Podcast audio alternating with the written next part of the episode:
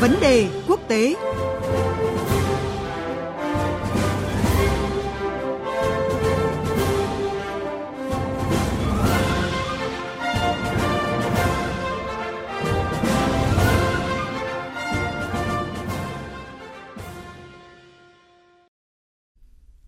Thưa quý vị và các bạn, Ngoại trưởng Nhật Bản Toshimitsu Motegi đang có chuyến công du Trung Đông kéo dài 10 ngày với chương trình nghị sự tập trung vào vấn đề an ninh khu vực, ứng phó với COVID-19 và phục hồi nền kinh tế sau đại dịch. Chuyến thăm diễn ra trong bối cảnh một số nước có tầm ảnh hưởng lớn ở khu vực như Israel và Iran đều có chính quyền mới. Vì thế, đây có thể coi là cơ hội giúp Nhật Bản thúc đẩy những nỗ lực ngoại giao tại khu vực tiềm năng này nhằm đảm bảo lợi ích chiến lược quốc gia. Và câu hỏi đặt ra là chuyến thăm bảy quốc gia Trung Đông lần này của Ngoại trưởng Nhật Bản nhắm đến những mục tiêu nào? Và để tìm hiểu về chủ đề này, ngay sau đây biên tập viên Thanh Huyền có cuộc trao đổi với phóng viên Bùi Hùng, thường trú Đài tiếng nói Việt Nam tại Nhật Bản.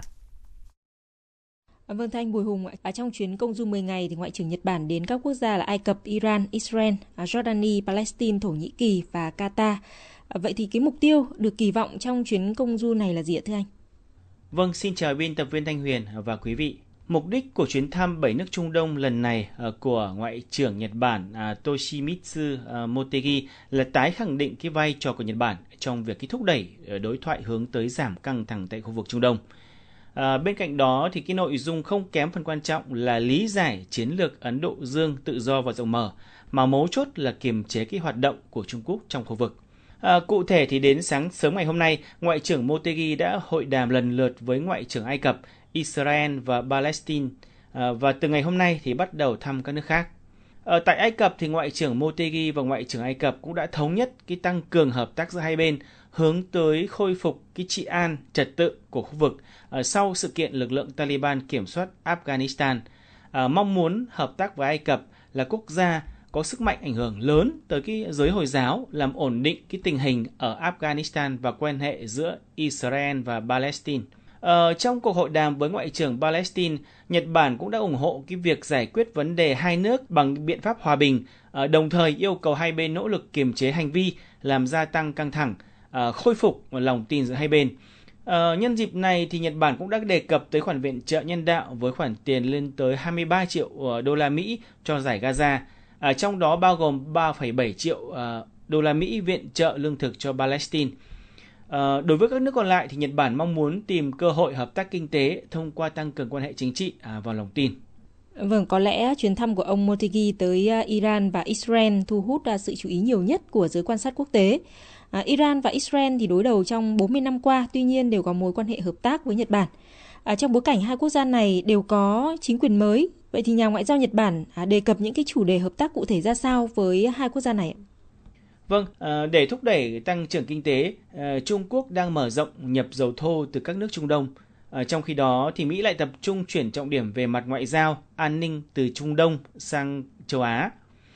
Việc Trung Quốc đang gây ảnh hưởng cả chính trị tại khu vực Trung Đông là hiện hữu. Cả Israel và Iran chỉ vừa mới có chính quyền mới nên cũng có nhiều lập trường chưa rõ ràng – ở trong cái bối cảnh này, với tư cách là đồng minh của Mỹ lại có quan hệ tương đối tốt đẹp với cả Israel và Iran từ trước, nên ông Motegi trong chuyến thăm lần này mong muốn xây dựng sớm cái mối quan hệ với lãnh đạo hai nước này. Ờ, đồng thời đóng góp vào việc ờ, bình thường hóa quan hệ giữa Mỹ và Iran thông qua cái thỏa thuận hạt nhân. Ờ, Nhật Bản cũng thấy rằng con đường ngắn nhất để khôi phục nền kinh tế Iran là phải tái mở cái con đường buôn bán dầu thô. Ờ, nếu vậy, chỉ có cách là thỏa thuận hạt nhân Iran và Mỹ phải được ký kết và Nhật Bản là nước có quan hệ truyền thống tốt đẹp với Iran có thể ờ, sẽ trở thành trung gian hòa giải ờ, và thúc đẩy Mỹ hạ hỏa ờ, đối với Iran. Xét từ góc độ lịch sử thì quan hệ Iran và Israel đã có thời gian rất tốt đẹp. Ở Nhật Bản cũng tiến hành nhiều viện trợ nhân đạo cho Israel, tận dụng việc thúc đẩy quan hệ với chính quyền mới của hai nước. Nhân dịp này thì Nhật Bản cũng muốn đề cập tới cả việc thiết lập lại cái không khí ấm áp giữa Iran và Israel –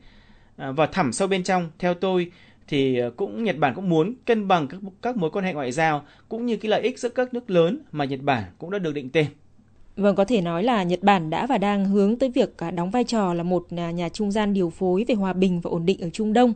tận dụng vị thế trung lập của mình đối với tất cả các nước ở trong khu vực. Theo anh thì ở thời điểm này, nỗ lực của Nhật Bản trong việc cân bằng quan hệ giữa các nước ở Trung Đông có những cái cơ hội và thách thức ra sao? Vâng, À, trước tiên tôi muốn nhấn mạnh rằng đại dịch Covid-19 đã làm thay đổi nhiều quyết định của các nước Trung Đông trong thời điểm hiện tại. À, các nước thân Mỹ như là Ả Rập Xê Út hay là các tiểu vương quốc Ả Rập à, thống nhất đều có hợp tác với Trung Quốc trong việc sản xuất và cung cấp vaccine. À, Iran cũng xoay ra ký kết hiệp định kinh tế và an ninh với Trung Quốc vào đầu năm nay. Ở trong bối cảnh trên thì rõ ràng à, Nhật Bản không có mấy à, lợi thế tại khu vực Trung Đông ở cái thời điểm hiện tại. Mặc dù từ trước tới nay mục đích của Nhật Bản tại khu vực này ờ, rất rõ ràng, nhưng nếu Nhật Bản thúc đẩy được các cuộc đàm phán Mỹ-Iran hướng tới ký kết thỏa thuận hạt nhân, thì Tổng thống Mỹ Joe Biden sẽ dỡ bỏ cấm vận đối với Iran theo cam kết trước đó. À, từ đây, Nhật Bản cũng sẽ dễ dàng thúc đẩy đầu tư, viện trợ cho Iran, ngược lại không lo lắng về nguồn cung dầu lửa. À, bên cạnh đó, Nhật Bản cũng đang thúc đẩy một số dự án lớn tại Israel như hợp tác trong à, cái dự án thử nghiệm à, nhằm tạo oxy trên mặt trăng. À, sau sự kiện tại Afghanistan, thì Nhật Bản cũng đã chuyển đại sứ quán từ Kabul về Istanbul. À, đây cũng là dịp để Nhật Bản à, tiếp xúc à, gần hơn với các dự án đầu tư tại Thổ Nhĩ Kỳ. À, nhưng cũng phải nói một điều rằng có nhiều à, cam kết giữa Nhật Bản và các nước Trung Đông chưa được cụ thể bằng à, văn bản Do vậy, Nhật Bản phải chạy nước rút để có thể có các văn bản ký kết trước khi à, các nước giành trước. Vâng, xin cảm ơn phóng viên Bùi Hùng với những thông tin vừa rồi. Quý vị và các bạn vừa nghe cuộc trao đổi giữa biên tập viên Thanh Huyền với phóng viên Bùi Hùng, thường trú Đại tiếng nói Việt Nam tại Nhật Bản về chuyến công du của Ngoại trưởng Nhật Bản tới bảy quốc gia Trung Đông trong nỗ lực thúc đẩy lợi ích kinh tế, chính trị và đồng thời gia tăng vai trò trung gian của Tokyo tại khu vực chiến lược này. Và chương trình theo dòng thời sự sẽ trở lại sau ít phút dành cho quảng cáo.